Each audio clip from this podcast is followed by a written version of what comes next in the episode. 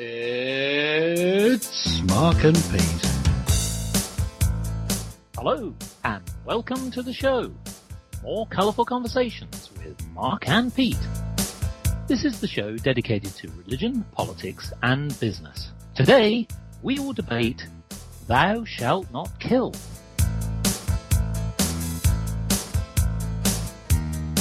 It seems that every time I turn on the television or listen to the radio, another killing occurs. Whether that's in a war zone, whether that's on the high street, or whether that is something that we see in the home, ironically. And yet, why is this? Why are we seeing more and more killings pouring out of our society? Is this a trend? Are we actually seeing more of this? Or is this just simply a media frenzy where people are actually reporting more and more on killing fields? So with me today is clergyman Pete. So Pete, I'd ask you a simple question. Thou shalt not kill, but is this a growing trend? Well, it does seem to be real. I mean, the if you look back at uh, at reports over the years, uh, um, we can see it just seems like an increased frequency of large-scale killing. I mean, yes, you could say that uh, there's a greater reporting of uh, uh, salacious uh, gossip and killing because of the growth of the internet.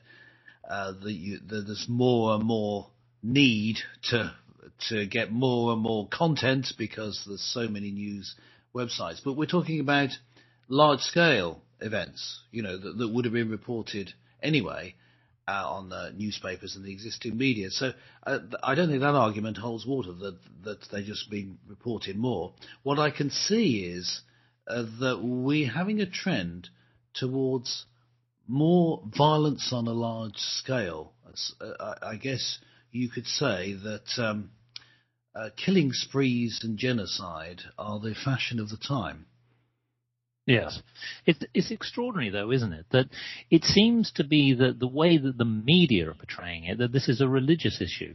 But is it? I mean, for example, is it fueled more around politics? We're seeing things from killing fields, whether that's the incident recently in Tunisia where tourists innocently going out to a beautiful part of the world suddenly finding themselves in this atrocious situation where people are either severely injured or, of course, losing their lives right the way through to other parts of the world, where in Charleston, South Carolina, you know, nine people died just simply from going to a house of worship. And yet we've hmm. also seen that killings have occurred even on the streets of London. Uh, Lee Rigby um, being a classic example where he was hacked down uh, by a, a fanatic and and lost his life. And and so really at all different levels we're seeing these atrocities occur. But it's not just about religion, is it? No, it's not just about religion. No, but uh, we can see just from the examples that you gave, which uh, you know covered the, the, the whole range of different types of atrocity we've seen, uh, large scale ones. You know, an individual, uh, in the case of Lee Rigby, but in a very high profile uh, case because it was reported widely on the media because it was on a public high street uh, and you know very unusual and would have been reported anyway, as I pointed out before. Um, it's, you know, it's not something that's just been highlighted. It was a terrible case, not just something that happens to be reported more of because of the growth in the alternative media. It's it's it, now that example. Well, we could say there was a religious um, element to that, but also political because he was a soldier, so it, it was yeah. a case of trying to make a statement against. Uh, uh, the, the, use of, of, British military in certain countries in the world, now, uh, and the, now the other examples you go. Let's take the example of the killings um, in, in, a church. Now, those killings that, to which you were referring were done avowedly by the perpetrator to try and incite racial hatred. So yeah. that was again a political move, not a religious move. It was done in a church, but it wasn't uh, uh done for religious reasons. It was done for political uh, reasons, admittedly rather uh, distorted and hideous political reasons, but political reasons nonetheless. So I think if we go through all of the incidents we've seen, often there is a religious element, always there seems to be a political element. Yes. Well, I think that one of the things that I'd like to sort of uh, highlight here is, is that it, it, seems that, as I mentioned at the start of the program, that um, you know whether you're reading the national newspapers or you do happen to log on to your favourite uh, news channel, that there does seem to be some issue occurring week by week. And I guess the question then is what is fueling this trend, not just in one particular war zone, where typically, you know, uh, you would sort of uh, accept that there would be killings uh, in a war zone, but it's the fact that it now is occurring in shopping centres, as we've seen in, places in Africa, right the way through to to other uh, places, uh, as we mentioned on the high street. So these are these are the things that really make you question about what's happening to society. So I have a, written a little poem which uh, mm-hmm. just actually sort of gives what might be going on there and just to pose a little thought. This is a poem called The Killer Question. The world of silence breaks to a piercing sound of rapid violence. Sadism deforms the human soul. What are the consequences when we lose self-control? Anger persists with strong clenched fists. One pack punch kills man dead. Why can't diplomacy succeed instead? A wielded knife cuts down a life. Deepest sympathies to the innocent of an unspeakable act. Yet how many more victims will continue to be attacked? One squeezed trigger and the issue gets bigger. Hundreds mourn, many in mindless massacre shooting. With gun crime increasing, why is respect for life swiftly diluting? A release canister of chemical gases quickly suffocates en masse. High concentrations of chemicals kill the lungs. How can mankind speak of genocide with such poisoned tongues? When values are vile, watch evil smile. Terrorists' torment grows like an incurable cancer. So the big question, God, what is the answer? Mm. Yes, I mean it's, it's interesting that we uh, you're you're sort of highlighting there an evil spiritual element, and you know it does seem to be that that if you have an increase in violence, uh, fatal violent acts, um, in all different spheres, you know, yeah, yeah, there's always seems to be a political element but why violent now and not previously? Because those um, the, the, politics of the world hasn't changed that much. You know, the racial hatreds have been around. The different uh, religions have largely been around for years and years. Why now? It does seem that there's some sort of um, spiritual, dark spiritual move. With you know, without trying to isolate it too much, because what we're seeing is uh, disparate uh, but violent acts and disparate movements which incorporate violence, and yet they're converging in that they're all doing the same thing. They're killing people publicly, unashamedly, and sometimes in large numbers, and and in in in uh, rather hideous ways. You know, it's not you're not just seeing people um, as if that's better, just being shot. You're seeing people being decapitated. You're uh, seeing people uh, in, in, in the case of one uh, cartoonist uh, in the, in um, in Scandinavia being stabbed through the heart um, and uh, sort of pinned to the ground. You know, it, it's um, it it does seem to be that there is a dark spiritual move, but in, in in saying that, of course, that's not really saying anything new. I mean, we're aware that there are dark spiritual forces. The Bible talks about the devil being our, our opponent uh, yep. in, in, trying to work for good. So I guess we're just we're just seeing that, but seeing it acted out on the world stage. You know, uh, we're seeing it, it, uh, this dark spiritual force being manifest. Well, the question really here is, is that again, what is the answer? I mean, so again, the pastiche of all these, mm, you know, huge headlines that one sees pouring out, of course, uh, across the media, as I sort of referenced. But, but what is really sort of fueling this? And I sort of get a sense that uh, the world is under tremendous pressures. Governments, for example, have seen uh, have suffered terribly with the crisis in the economy. Of course, that puts enormous pressure on businesses and people, people losing their jobs, people turning to desperate acts. So we're sort of seeing that kind of dynamic as well as we're seeing uh, conflict um, through religion.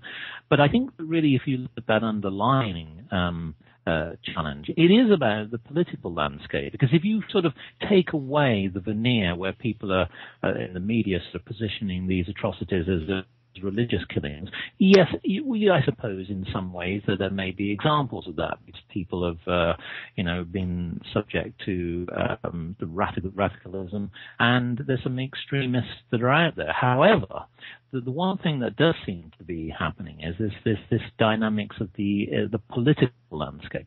We've seen yes. that uh, certainly over the last 10 to 15 years, where uh, let's be let's be frank, I mean, with some of the atrocities uh, that have occurred in war zones in the Middle East, um, in Afghanistan, and so on, have, been politically um, uh, challenging. I mean, Britain in mm. particular, with its uh, with its act to go into uh, the likes of Iraq, uh, um, and, and even the pressures to try and start now, um, uh, as we've seen in recent times, for, for Britain to start to, to take acts in Syria. Um, these are political acts, and as a result, if we like, the the, the, the consequence is that the uh, the people are the ones who are suffering, and as a result, we tend to see the, the end result of these atrocities and we tend to sort of blame religion when really actually we need to go to the source of the problem. So I guess the question really is the cause, not the symptom. Yes, well, I, I, I can see, however, that the cause is wrapped up in uh, uh different worldviews, uh, of which a religious worldview is one of them. Um, I really see two big competing ideologies, one of which is Islam and what is often called radical Islam. But uh, as I think we've noted before, Mark and Peter, what we're, by radicalism actually you mean fundamentalist Islam, that is people who are getting to the heart of the Muslim message uh, from the Quran, which demands that there's absolute submission. Islam itself means submission to uh, Sharia law, and that all the all the world should, you know, at least that's the aim. All the world should be under Sharia law. So there's a strong urge to take over the world. There's a um, there's a political aim there as part of the worldview, and we also see them uh, having very strong uh, sense of morality, again drawn from the Quran. Uh, particularly, you know, certain ideas about sexual morality, and they are completely at odds with the other strain that I'm going to talk about, the other competing worldview, which I would loosely, you know, it doesn't have, it doesn't have an official name, but I would loosely call it um, leftism, if our American friends tend to call it that, or um, I suppose here in Britain we call it secular liberalism or post-Christian liberalism. Yes. So they've abandoned their Christian faith. In fact, they're a bit um, embarrassed about it, other than you know some of its trappings. And what they do is they have very strong beliefs that they know best, that they're, uh, although they may not think of it in these terms, they're development of the Enlightenment in Europe, where people believe that science has found the way and that they are the inheritance of this science.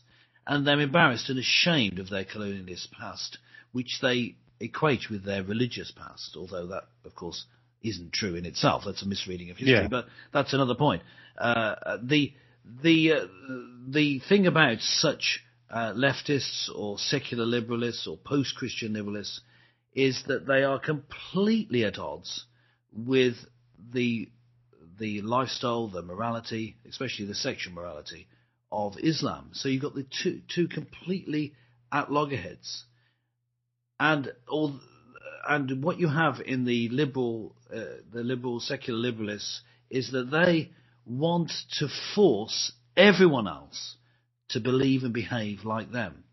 So that in that way they're the same as the as the Muslims, but they see themselves as very different. In fact, they see yeah. themselves as so caring that they think that all religions are the same, including Islam. They, you, can believe that if you believe that as you want, as long as you only believe it privately and publicly, you believe what we believe and do what do whatever we say. So it's a sort of a, a double think going on there, as you know, highlighted in the the uh, book and movie 1984, which George Orwell looked at this trend and what he was talking about communism. It's the same sort of idea. This thought police. You've got to think in this way because that's the most caring thing and we love you. You've yeah. got to think in this way. And so these two competing ideologies are fighting it out. And they are both wrong, you know, because on the one side you have extreme control, on the other side you've got uh, extreme outward control from Islam.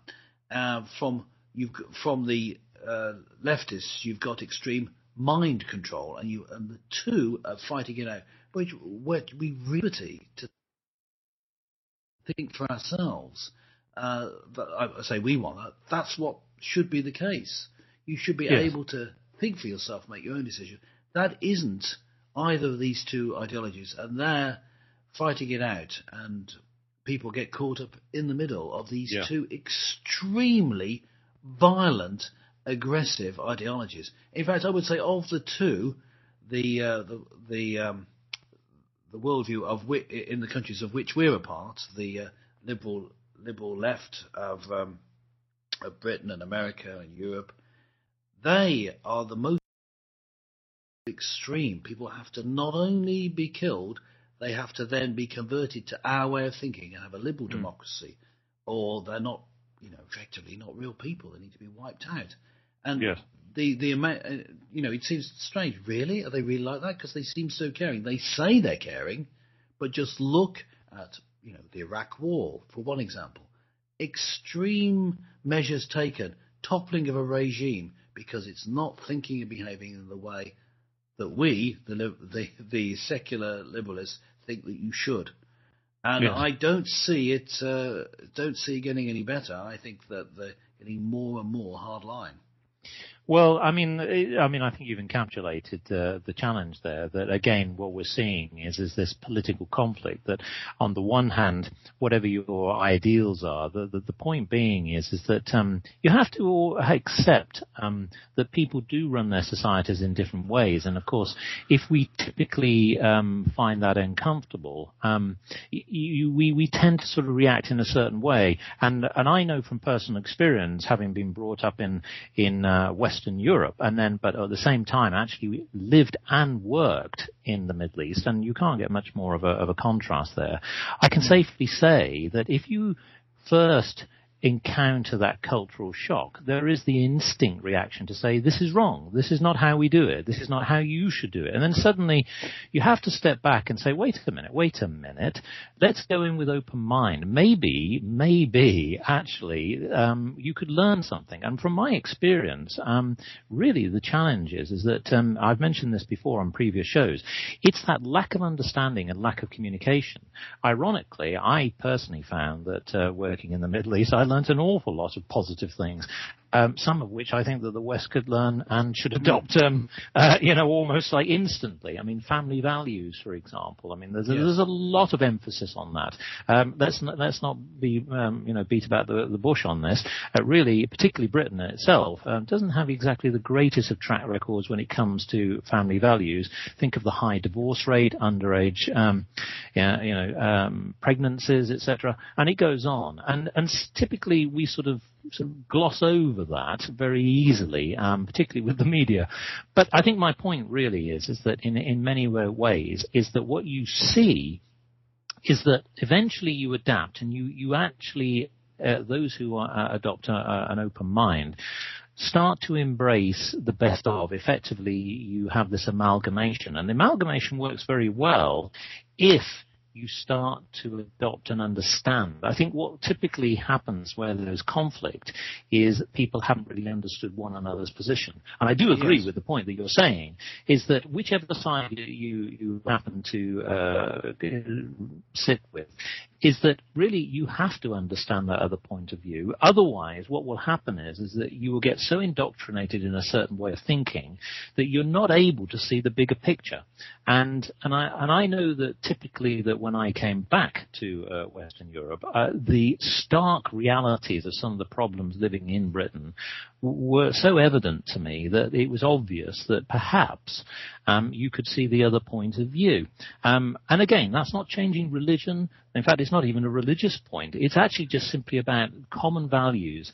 Um, I, I, was quite um, taken by a recent interview that was conducted um, by Hard Talk, and it was on um, uh, Nick Winton, the the, the, guy who um, who basically helped to nurture a lot of Jews from away from the um, uh, the uh, the atrocities in um, in the Second World War.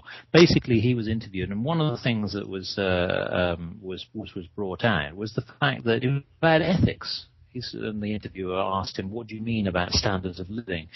And he said, "Well, it doesn't matter really about what, what your religion is, uh, etc. But it's all about standards. It's about ethics and values." And I guess that comes back to the, the point of the show, which is that thou shalt not kill. Why is it that certain people feel that they have to cross the line to kill. I mean, I'm going to give it on a different level here, and I'll just sort of cite a, a, recent example which shows it on another but rather sad tale of a man who got himself into terrible debt. His name was Eric Ruggie. This is a well-known um, case that occurred here in the United Kingdom.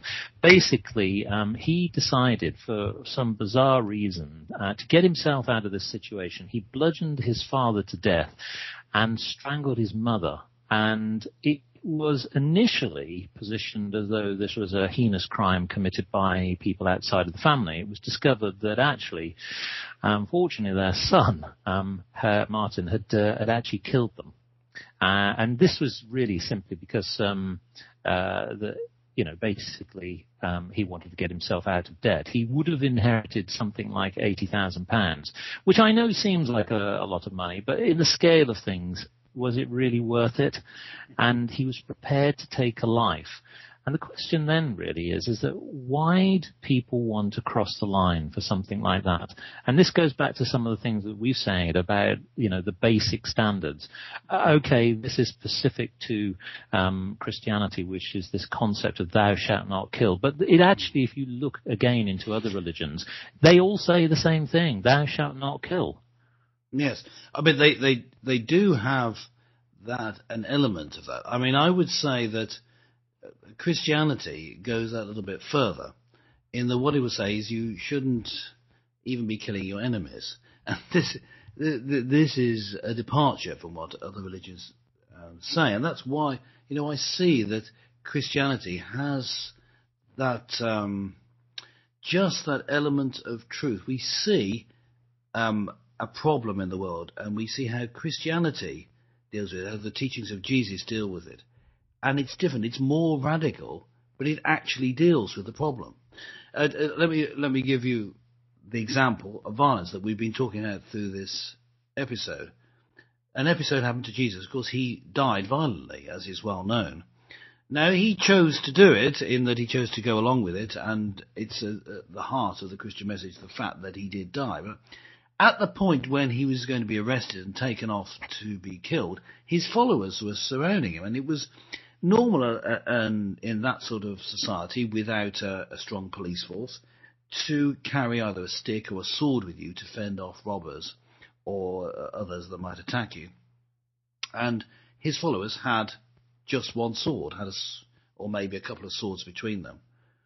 And when they, when the people came to uh, take Jesus away uh, to his mock trial, those with one of those with Jesus reached out and drew out his sword and struck one of the people. This is uh, Matthew 26 verse 51. And then Jesus says to him, Put your sword back in its place, for all those who take up the sword shall perish by the sword. And that phrase, that those who live by the sword die by the sword, it's usually said, has become um, a phrase, a well-known saying. And it's, it's a fundamental truism that you can't cross that line. If you start yeah. going down the down the road of using violence, it's going to end in disaster for you. You've crossed a line that shouldn't be crossed. And so you yeah. have to even put up with injustice.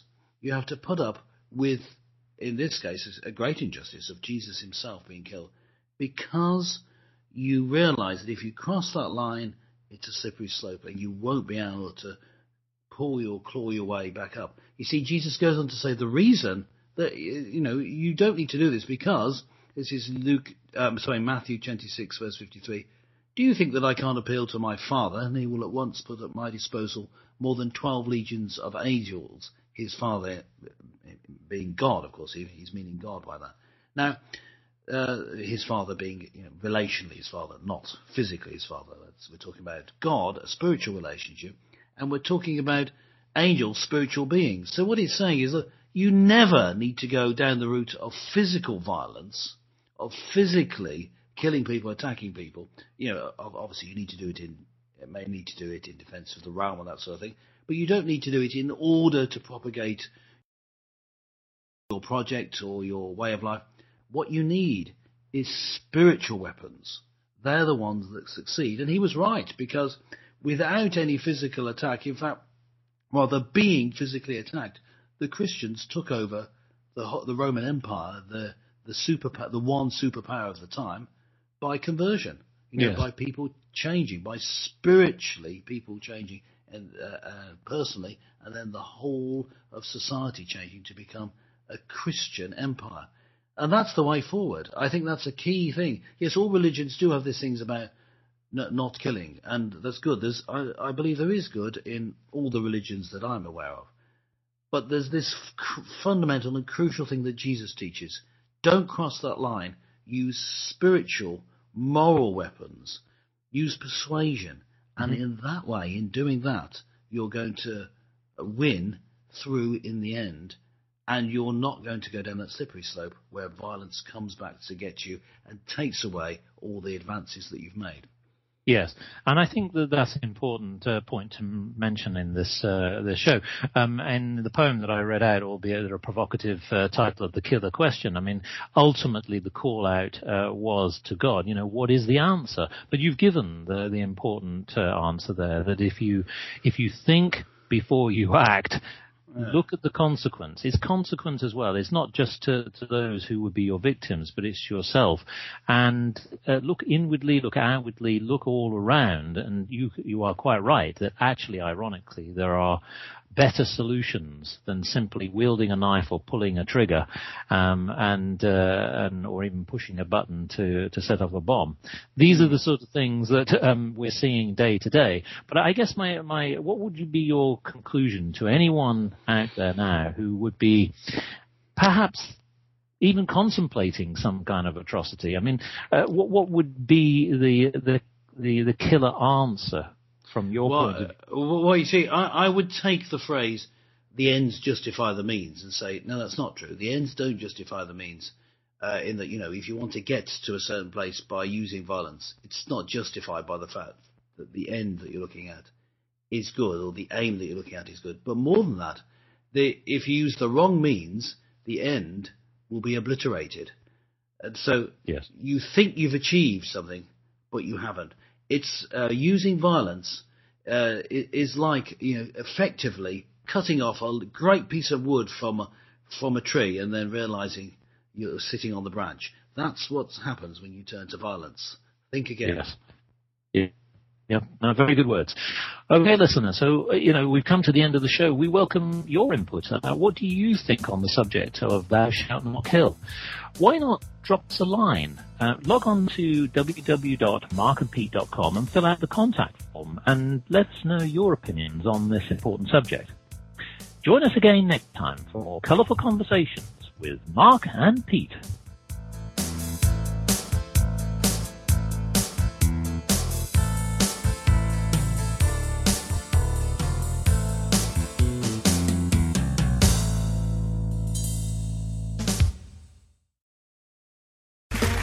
Okay, round two. Name something that's not boring. A laundry?